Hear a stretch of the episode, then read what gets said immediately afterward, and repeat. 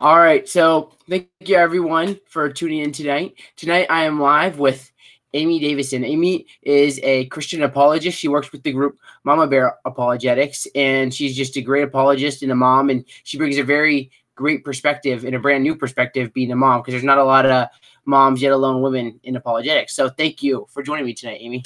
Oh, you're welcome, Nate. Um, so my first question for you, just to get started, a little bit um, of an intro, I guess you could say, is how did you become a Christian? I mean, it could be a long story, but what led you to becoming a Christian? Christian? You know, it is. It's one of those things to where God kind of worked on me throughout my life. As a kid, my grandmother, she taught Sunday school for years. I mean, she had kids from first grade who would come up and invite her to their high school graduations. And so she always had these really cool little leaflets and things from her Sunday school class that she would hand out to us whenever we would come to visit. And so I'd read through, and it was just sort of the sowing of seeds. And I always kind of, I always kind of wondered, you know, if there was something else out there besides me, and you know, what sort of created the the world the universe everything and i had these questions and so i started reading the bible as a kid and we went to sunday school a bit. It was more so in junior high that we went quite often and i would hear these argue or well not really arguments hear these sermons and i'd go to christian summer camp which i think is you know one of those great ways of encountering god is here at summer camp and I would just hear the gospel presented and it was just God was always sort of sort of pecking on me. In high school, I started to drift away a bit. I had friends who would try and say, well, you know, there's scripture in the Bible that was just sort of placed in there to persecute other people. There didn't used to be passages about witchcraft. I had friends who were Wiccans and they said those were added later just to come after us. And I, I hadn't really give, been given a lot of arguments from other adults as to, you know, how this could be a, misunderstanding or completely false altogether. And so what they said to me sounded reasonable. So there was a, a time in my life for about a year that I sort of wandered away from God and just didn't think that there was anything out there, that it was all just sort of made up. But God was always just there picking at me. And it was the summer before I went to basic training. I went to summer camp one last time with my best friend and really just felt God working on me all through summer camp, just diving deep into scripture and just being in nature. It was in the mountains of Mount Rainier. So if anybody watching is familiar with Washington, it's absolutely beautiful. And just being struck by the beauty of creation and sort of that that humility of realizing how small you are. And it, it was just, no, I, I can't deny this anymore. God, God exists. And I just gave my heart to him. I was baptized at camp in the lake. It was it was great. And then i went off to basic training. So you know it's perfect timing to to really dive deep into god if you're going to go to basic. You know it's great to have uh, all that extra help so. Yeah definitely. So i didn't know actually didn't know you were in the armed forces. What branch were you in I was Air Force. Yeah, that was something that I wasn't expecting to do either. I had had plans that I was going to be the storm chaser, and I wasn't the greatest of students. And so I didn't really have much, pros- many prospects for scholarships, that sort of thing. And so the military, my friend would not stop talking about her, her signing up for the Air Force. And so finally, after about six months of hearing her prattle on, I was like, okay, do they have a meteorological program? She said yes. I'm like, okay, cool, I'll join. And I mean, that was the thought process of well, they'll pay for college and I can travel and they pay for it. So that's a great deal. So it freaked out my mom. She was she was not on board. My dad, on the other hand, after he kind of thought about it for a minute, he's like, okay, yeah, you know, the Air Force, that's, that's like the safest branch. And then he was like, well, let me show you how to field strip a weapon. So we spent that whole Sunday learning how to field strip a weapon. So, uh, so that was, that was a good time. Yeah, it's awesome. So I just thank you for your service, of course. So what led you. So you're in the so you gave your life to christ and then you were in the armed forces. So what was your faith experience like in the armed forces? Because i'm sure it's not it's hard i don't know if it's hard to find a routine or because it's definitely not the conventional life to be in the armed forces I mean, it's a little it's a little disheveling at the very beginning because you know basic training it's all about sort of breaking everything down and building you up from the ground up. So I mean, you're you're trying to learn how to march, you're trying to learn how to you know even at meal times hork down your food as fast as possible just so you can get out and get in formation before you get yelled at. And so it's a lot of just focus on these small little things. You know, you have to work on making your bed and that sort. Well, one of the things that you could count on was every Sunday you would have this reprieve to where you could go to church and then you could go to Sunday school after. Uh, they would have, you know, I don't know that they necessarily called it Sunday school, but anyways, you could go after and it was just a, a two hour break away from your TIs. So, I mean, even people who didn't believe, they would just go just for the, just for the break. So in that way, when you're taken out of just your home and you're put in this completely alien environment where, you know, there's a, there's stress in there. You got uh, your TIs telling you what to do and how to do it and how everything you do is wrong. You know, you when you get these moments to where you could just reflect on the goodness of God, it was actually a, a great time of peace to where there were times where I could go into the day room or even just sit on my bunk and just read this tiny Bible that we were given one of those little orange ones like the Gideon Bibles and just mm-hmm. really be solely dependent on God. Like I didn't have to think about food, I didn't have to think about clothes, I didn't even think about how I had to move. Someone decided that for me, but I could just sit and reflect upon God. So honestly, I think it was a great moment to or a great time period. It was six weeks. Basic training was six weeks. It was just this awesome time where it was just me and God. And I, I, really like that because I think it just helped fuel this time of study and even getting into my first duty station.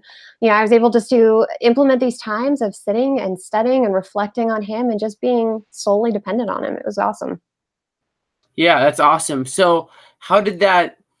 Uh, what was the, like? I'm just curious. What was the religious culture around you like in the air force like i know that i mean i think a lot of times there's like oh there's a lot of swearing and people are off doing dumb things and things like that i'm just curious what the culture was like in the air force you know, it kind of depends on what your career field is. Uh, some career fields are a little more tame, and others are a little more mouthy. I worked on the flight line, I was logistics. So I worked in a warehouse uh, parts store. I supplied aircraft parts to AWACS as well as A10s when I was overseas.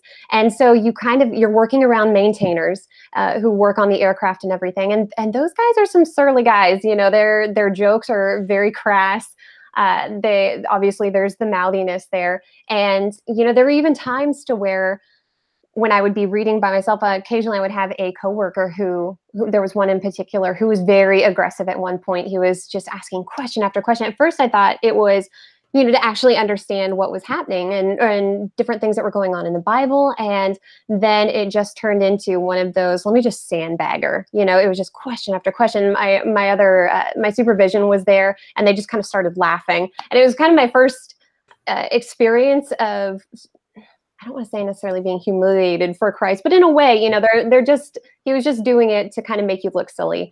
And mm-hmm. I was it was kind of frustrating at first because then you kind of feel like, oh gosh, I, what do I what do I even really know? And but it it turned into this great thing because even afterward he came back later and he goes, you know, I know I was asking all this stuff, but I, I kind of want to know, like, w- what do you think? And it was great. My husband and I were actually able to go over to his house and they were they were able to have really good one-on-one time good fellowship while i watched the little one. And so it was really neat to where this moment to where he was just kind of trying to be a jerk actually proved into a moment of ministry. And so i don't know where he's at right now but it was just awesome to have an, an opportunity to sort of plant those seeds. Yeah that's really an awesome story. So maybe talk a little bit now about how you've gotten to where you are now kind of working with your apologetics group. How did you after you left the Air Force, how did you transition towards maybe this field of apologetics? Oh man, that was so unexpected. I I never planned I never planned to be in apologetics. I actually didn't even know what it was up until a few years ago, I had we had been stationed overseas in Germany for so long, and I'd gone to uh, Liberty University, which I, I, hear you're going to as well, and I had gotten my my bachelor's in religion, and I really just sort of fell in love with theology and just study. I was like, man, this is great. Well, being prior service, you have GI Bill, which covers your tuition costs, and since I had taken a bunch of classes while I served, I had a bunch of leftover money that could still go into further study. So I knew that there was something else that I needed to go into but I didn't know what that was. Uh, we had gotten out, I had separated from the military when we found out we were expecting. I didn't want to have to send my child to the states while my husband and I juggled dual deployments. So I said, you know, I'm just gonna I'm gonna separate from the military and do the stay home mom thing and serve my family. And so we had ended up in Texas there was a base list that come up and there was only one opening for Texas and my husband was convinced. He was like Amy God's calling us to Fort Worth. And I was like okay where's Fort Worth? I had no idea even where Fort Worth was. And he was like it's Texas. We're, we're you know we're gonna go to Texas. We're gonna we're gonna pray to to see what God has there. He's like, because I think there's there's something there for us. And so we arrived, and I somehow ended up at Southwestern Baptist Theological Seminary. They had their very first Stand Firm Apologetics conference, and to this day, I I don't know how I ended up there. I don't know if it was in a flyer or something, but all I know it was there. And I was blown away. It was an entire weekend of all these different sessions answering these tough questions about Christianity. And I was shocked that there were answers. Um, growing up, you know, I had come to Christ primarily through just reading the Bible and the working of the Holy Spirit. And so to you often talk with other folks at church. It's like, man, I'm really struggling with this here. And they're like, you know, me too. And then that's kind of like it, you know, it's like, well, soldier on, keep the faith. And to, co- to go to these sessions and find out, wow, there's actually really good answers and really good responses. There's no just sort of hanging out and enduring through these moments of doubt. Like you can wrestle with doubt, you can grow from it. And I was just, I was floored. And so at the end of the, at the end of the session, a Dr. Travis Dickinson had gotten up and he said, Well, at Southwestern, we are opening up this apologetics program for students to go in for masters. And oh my gosh, I bounced in my seat. I was so excited. I was like looking around, people next to me, like, Yeah, are you going to do it? You know, I was so, uh, I was so on board and I signed up as quickly as I could because I just I wanted to know more. It's you know it's it's almost like that that glass of fresh water that you didn't know you were needing, and I just it was just this insatiable thirst. It was awesome. Yeah, that really is. It's a really cool story. I think a lot of the times, you know, God works in those ways that you just you're not expecting, and it's really yeah. cool to see. So you're part of a group called Mama Bear Apologetics, I believe. Is that correct? I am. Yeah, I'm a I'm a new addition to the to the Mama Bear crew. I joined up in December. Okay, awesome. So maybe you could talk a little bit about like uh, why that group formed, what the mission is, things like that. Oh yeah. So Hillary Ferrer, she started the group, and it is just, it, it's an awesome ministry. It's a ministry by moms for moms, and not necessarily just moms specifically who have kids, but people, you know, other moms who mom other people's kids. You know, there we all have folks in our lives that have been like a mom to us, and this group is just fantastic because they are are reaching out to other women who they completely understand where they are in life and they are saying look the these arguments are not only accessible but they're exciting they're totally relevant they're incredibly practical and they're engaging for for all women. I mean you you want this in your life because it helps you raise up these kids. And you know when you look at career fields especially in the nurturing department where it comes to teaching nursing any sort of uh, children's ministry, that sort of thing, is predominantly manned by women. And so most of us kids, we come to know Christ very first from our moms or from our grandmothers. And that's our, I mean, gosh, just look at Timothy. And so to give these women answers and to show them, because I think there can be a lot of, there can be a lot of pushback. I know other folks I've talked to. I'm like, hey, do you want to do you want to come and join our apologetics club or study? And they kind of they kind of start backing up, like, ooh, apologetics. You know, that sound that's a bit too much. I had one gal say, well, you know, I tried that one time and it was just, it was just too much for me. I'm not smart enough for that. And then you know she hightailed it out of there. And I was like, no, it is. It's it, it is accessible. And I think uh, and I think it's really great to give women this view that, you know, you can go more into your faith and there's ways that you can pour into your kids too, that you can raise up strong, godly little people who are just ready to not only recognize the, the truths and falsehoods in the world, but who can stand firm in the faith and even minister to their other friends around them. Yeah, it's really a great way. So when you're ministering to these moms in a way what are the kind of the basic apologetic things you'll talk to them about you know like here like here like when you're in one-on-one class i guess you could say like here's what here's where, where do you start with?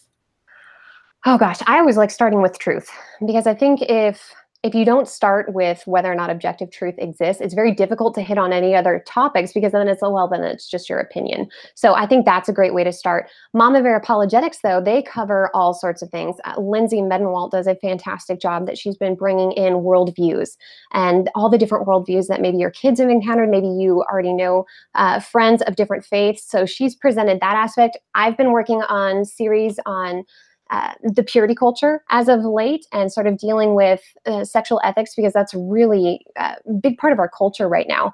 And that sort so that's sort of my sphere. Uh, the book which i'm going to do a shameless plug so we've got the book. It's gorgeous. Uh, the book here is absolutely fantastic. It's completely sold out. They're actually doing a second printing, which is very rare and very exciting because moms everywhere are are just reading this and saying, "Oh my gosh, you know, this is all the stuff I wanted to know, but I just it wasn't being marketed. It wasn't being made in a way that they found accessible. And and this is i mean i'm looking here now. We've got you know how to how to be more of a discerning mama bear? We cover all different things from self-helpism naturalism uh, emotionalism. I mean all the main philosophies that are behind a lot of these apologetic objections because there have been great ministries. Natasha Crain is absolutely fantastic. She's done a lot of great books handling the top 60, I believe, objections that not only you'll face, but your kids will face as well. And where Mama Bear Apologetics comes in, especially this book specifically, is it's dealing with the philosophies that sometimes fuel those, in fact, all the time, fuel those objections and so it's a it's a really great resource to have because not only are you handling the tough questions that kids can face you're giving them the practical ability to be able to see where they're coming from to recognize it and to be able to they call it chew and spit to be able to uh, figure out which is good test the spirit so to speak and to toss out the bad. So it's a it's a really great resource. Yeah it would be. I actually have a link to that book in the description because i knew that you your group wrote that book. I've been following a little on social media. So did you write any of that book? I'm just kind of curious. No, I did not actually write any of the uh, any of the parts of these books. So this one was done a lot by um, let's see, we've got Hillary Morgan Ferrer, who she took a good bunch of it, and then we have um, Rebekah Valerius, uh, Alisa Childers was also in there. Teasi, oh gosh, I'm so sorry if I mess up your name, ma'am. Uh, Cannon, she also wrote um, some emotionalism as well. You know, we've got self-helpism. So it's just, it's a great it's a great book from all from women with all walks of life. And what's fun about it is as you're reading this book there's you know funny stories of how you know they're dealing with their kids and stuff that they've encountered. So instead of sort of talking to you or maybe preaching to you this is more of access to a group of women who are journeying alongside you and helping you be like hey i've been where you're at. You know here's some really great resources. It's that it's that girlfriend that you wish you had that you'd be like hey have you heard about this? That's what's that's what's all in this book yeah, definitely. Sounds like a really good book. So, with Mama Bear Apologetics, what's your role within the group? Like, what are you kind of doing now within there? Right now, I'm specifically functioning as more of the writing side. So I've been working on the Purity Culture series, like I mentioned. So I'm a writer, but and a lot of the gals within there are writing. But we've got a lot of great women who are also working on editing. They work, uh, they do the graphic design. So we we do have some men that are involved too. But it's a really fun ministry because it is just a lot of women who are gathering all their unique talents to come together and really help this ministry thrive. And it's really been reaching a lot of a lot of not only women and moms, but also dads and grandparents too. And even it's fun because there have even been stories that have been coming up of teenagers getting a hold of this book and being, you know, just diving right in, wanting to pass it on to their other teenage friends. So it's it's great that it's written in a way that it's totally accessible to everyone, to include uh, include teens. Yeah, definitely. So sorry, I just caught my got a little. No, you're there. good. So um, I want to transition a little bit more in towards like more some now apologetics questions. So my first question for you, I mean, it's a pretty broad one, but as an apologist, why do you believe that God exists? Oh, this this question kind of has, has been one that's sort of evolved and i think it does that with a lot of folks is it started a bit when i was about in fourth grade. I remember our classroom on the wall there had been this huge timeline chart. It was like along the, the rim of the ceiling and you know it, it starts off with you know modern man and then you keep going back and, and you can see civil war and then you see pyramids and then you know it keeps going back all further and it showed this galaxy and it said big bang and, then and then the timeline stopped. And i remember as a kid staring at that timeline probably when I was supposed to be doing a spelling test or something, and just wondering like mm-hmm. why what happened before that? What what was before that? And so that sort of kind of always bugged me a bit is there had to been something before but you know i mean just looking around you you can see from from puppies, kittens, you know, trees. They don't just spontaneously regenerate or spontaneously show up. Yeah, yeah, there had to have been something that caused it, and so it was just something that kind of kind of bugged me. So I think the the main thing would be the um, the argument for contingency is one that really fueled uh, my study and just awareness that you know there had to be something out there there had to be a god because it had to be something to start all of this and it was interesting in one of my classes we actually watched a video clip of different scientists coming together to try and discuss how the Big Bang came about, and they were they were trying so very hard not to to appeal to God. They were just saying, well, it, w- it was something, it was something, is what they kept saying that caused it. And it's like, well, what could be that something? And the only thing that that something could be is something that that's immaterial, it's all powerful. And it it's just it's so funny to think of that timeline. But yeah, that's the one thing that really got me wondering about God is is seeing that saying, you know, there had to be something out there, it had to be something bigger, it had to be something greater, all powerful, all knowing. And that could only be God. Yeah, I mean, I agree with you completely. So, a question I have for you, actually, I before I get there, I want to ask you kind of another question right in that same area. So, you talk like you can use these arguments to show that God exists, but then to say Christianity is true, that's a whole different ballpark. So, I mean, same like a short summary of why you believe that Christianity is true.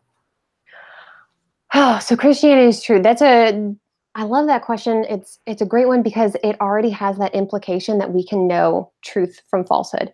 There's, you know, this big push. You you look at bumper stickers. I think if you go to like World Market or any of those those stores. You'll always see it like a tolerance bumper sticker or coexist bumper sticker and that sort of thing. But when we think of christianity being true that means for something to be truthful there has to be something something that's false. There has to be a way of detecting it.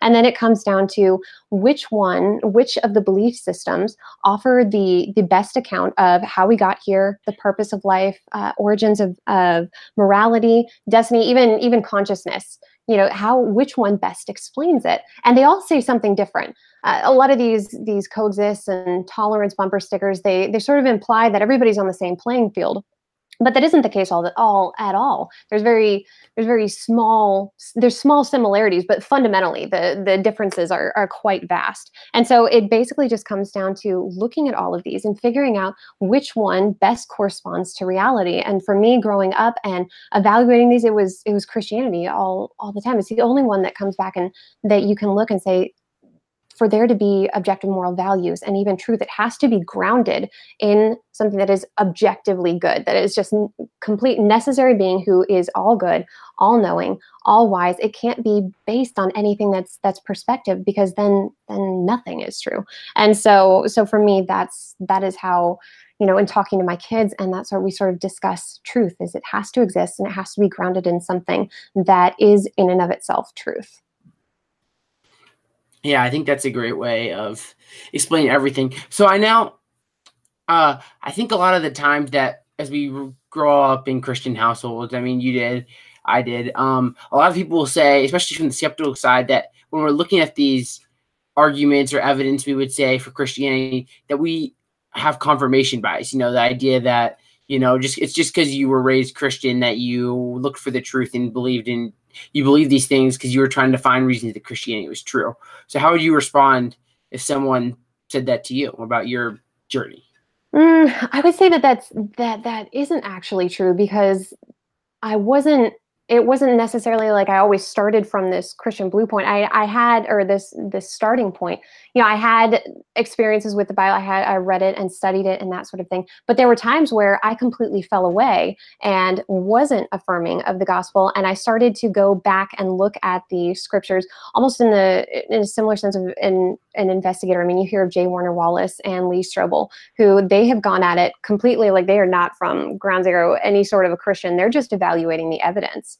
And so I think when we sort of try and appeal to to sociology and say, well, you just believe this because you grew up in this environment. It's no, that's not necessarily the case. That's I believe it because I've studied it, because I know it's true, because I see in reality. And I'm of the perspective like I I I want to be correct. I don't want to look for this bias because then you can end up sort of convincing yourself of things and that could be complete falsehoods. And me personally, I I hate that. I want to be I want to know what I know is right and I am willing to change if it is proven beyond a reasonable doubt that I am completely wrong. I would I would rather be uh, I would rather be wrong or I would rather, you know, be be right. Ugh, jumbling up on what I'm saying, but uh, but what basically what I'm meaning is I, I want to make sure that what I know is true, and I'm not going to do it just because well I want to make sure that I keep my Christian faith. So let me weed out everything that may be against it. And I would say that's not the case at all. I wanted to study and I wanted to know, and no other worldview off, offered me the complete picture that Christianity did. Yeah, I mean, I agree with you 100% there. So my next question for you is so obviously you're unique being a woman and apologist. A lot of apologists are men. So why don't you think there aren't aren't more women? I mean, I think there's a lot been a lot more coming up now recently. But why do you think yeah. apologetics has been dominated by men for in the past more? Yeah. You know, gosh. So this is just purely going to be opinion here. I hope I hope I don't get I hope I don't get hate mail for this. Um, I think some of it has to do a little bit with sort of a marketing issue. You know, a lot of women that I talk to, they they don't know what it is. And so, you know, you kind of have this view of women's ministry and it's kind of okay, well, we have these nice Bible studies, we have ladies' teas, you know, there's there's kind of this box that women's ministries put into to where that uh, thinking critically about the faith, it's it's just not part of it you know it's uh, and i think that's what's really neat is outreach to women is they're seeing that okay this isn't just some sort of guy sphere. I mean when you think of even philosophy theology you kind of imagine these you know oak shelves and and leather armchairs and you know guys in the sweater vests and things. It just kind of has this view of being a guy field. And when you get into the when you start studying it you realize you know women are are great at critical thinking. And one thing that also makes women unique is we're also willing to and more willing i would say to sort of access the emotions empathy that sort of thing to where we're able to take these messages and really work with them convey them in a way that's sort of compassionate so i I think a lot of women they're they're still starting to get to know the field. Uh, I think they're very encouraged by a lot of women apologists who are coming out now. They're saying, "Oh, you know, this is kind of a this is a girl thing. You know, we can get in and study this." Or and and that's very encouraging to a lot of gals. And I think yeah, it's just the ones that I've encountered. A lot of them say the same thing: is like, oh, it's just it's too too deep at thinking, and it's no, it's really not. And so I think there can be sort of an image issue there. Plus, you know, if they've encountered someone who is more of the hardcore, aggressive, you know, they're coming at you and they're being very, you know, very aggressive and almost threatening that sort. You know, it can have that sort of look of, well, you know, it's it's not about arguing anyone into the kingdom and it's like, no, you're you're misunderstanding what apologetics is. It is a ministry. It's answering questions. It's this pre-evangelism. And I know some evangelists aren't a big fan of that, but in a way it is.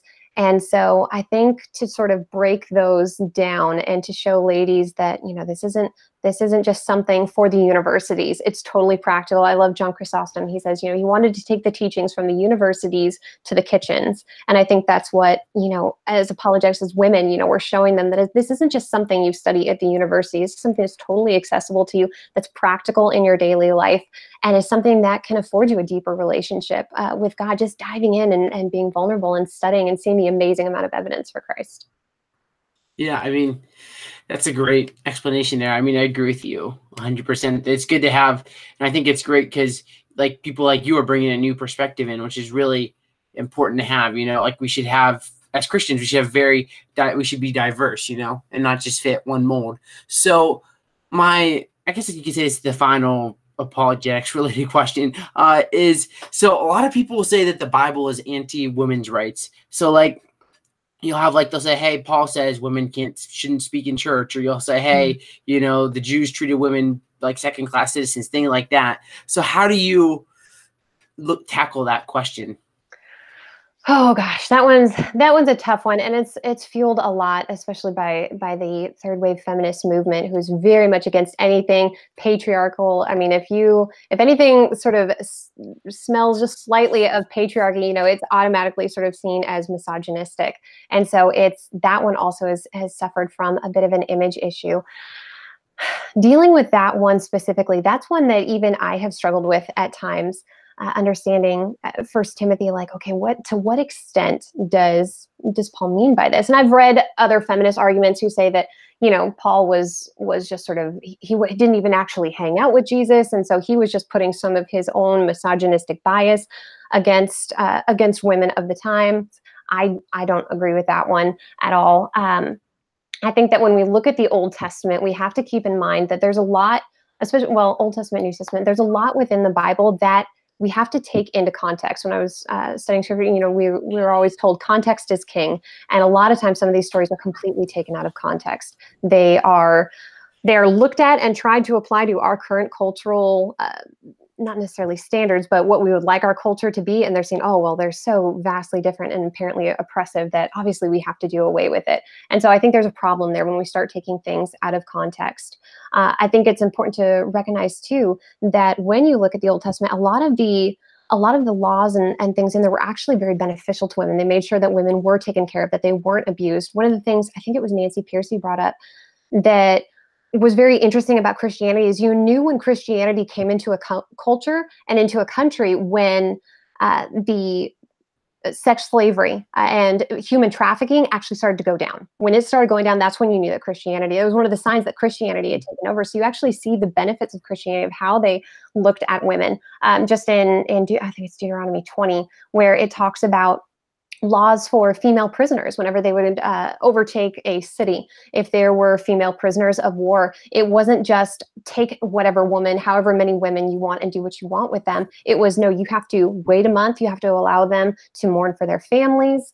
Uh, you and, and then if you wanted to stay with them you had to marry them. And if you decided after marrying them that hey it wasn't going to work out you they had to be let go free and clear. So there were actually a lot of cult again these were cultural issues that uh, within the context that were actually very beneficial to women. And then when you even look at how many women were involved in the bible or uh, in the scriptures. I got a whole list here and there aren't even all the i mean you've got phoebe priscilla lydia. One of the things i love is in proverbs you actually see uh, talking about wisdom and w- wisdom is is called or it says you know wisdom is calling out. She's it's referred to as a woman. And so if you think that the bible is oppressive here you have all these women not to mention wisdom is being talked about as being feminine this beautiful thing that you are to seek after. I mean um Joanna, Esther, Ruth, Abigail. I mean, I've got this huge list Rahab, Naomi. Uh, one of the ones, especially being in the military, I love Deborah. I mean, here Deborah is, she's not only married, but she is a judge of Israel. She is in charge of not only the political, but also the religious aspect. People would come to her, she would sit outside of, I, I love it, the tree of Deborah. You know, she had a whole tree named after her. And she sat under there and, and ministered to people. Men and women would come up to her. Uh, she would settle disputes. And then she even accompanied Barak into battle. I mean, this gal was fierce. And I think when we try and say that the Bible is oppressive toward women, we're not actually having a, a complete view of it. God, from the very beginning, when you look at creation in Genesis, you know, I'm, I always jokingly say this to some of my teenage girls is like he didn't say creation was very good until the lady was made until Eve was made. you know, it was that it was that compliment. She was there to be his helpmate, not as not as subservient. She was his equal. She was there to be with him and to to serve alongside him. So now, I don't think Bible or, or, or Christianity is oppressive to women at all. It was very liberating. I mean, think of Mary sitting at the feet of Jesus, learning. I mean, that's one of the first I think that we have instances that we have of a woman just sitting and learning, sitting amongst men and learning. And even Jesus encouraged Martha to follow her example. I mean, it's absolutely fantastic how supportive uh, the Bible is. Now, when it comes to First Timothy and it talks about women preaching and teaching, me personally, I had a little bit of trouble with that because when I had first gotten into apologetics, like, this is great. This is what I want to do. I want to teach. And I had someone respond to me and goes, Oh, well, you can't do that. You're a woman. And I'm not a feminist in the least, or at least I wasn't. But oh man, I went from like zero to 60. I was like, I was so mad when I heard that. Um, but I think the the bigger issue is, is okay, so Paul says that because Eve was deceived, you know she is not to hold a, a spiritual place of authority above men within the church and that sort of thing. So i think the bigger issue that it comes down to is okay if this if this actually is true and it is true that women are not supposed to serve as pastors elders that sort of thing are we going to be okay with that as women? And if we're not if that's the thing if that's the deal breaker then the issue is not with god. The issue with is with our own pride. So i think we have to be careful that we realize that just because um, God has maybe given specific jobs to women, specific jobs to men. That does not devalue us in any way, shape, or form. This it's how He has designed it, and so we have to be okay with God's design. And and you know you see that in culture nowadays, to where a lot of these women's rights. It's not really about what is right. It's I want to be able to have complete authority over absolutely everything, to do whatever I want, not only to be able to do whatever I want, but to be approved of in doing whatever I want. And that's just that's just a, a false view that's out there. And so it's it's understandable why they would they would think Christianity is oppressive, but it it certainly is not. Yeah, that's a great way of tackling all those questions. So, I mean, that's all the questions I have for you. So, I just wanted to say thank you so much for doing this tonight. And I learned a lot. I'm sure everyone listening did. So, I really appreciate your time. Oh, well, thank you so much, Nate, for having me on. And, you know, uh, folks, if you're watching, listening, definitely head over to Mama Bear, pick up the book if you can. It's going to be a huge blessing to your family. Yeah, I agree. The link to the book is in our description, as long as a- along with Amy's blog and Twitter. And if you want to follow our stuff, you can see all our links in the description. So I want to thank everyone for listening and have a great night.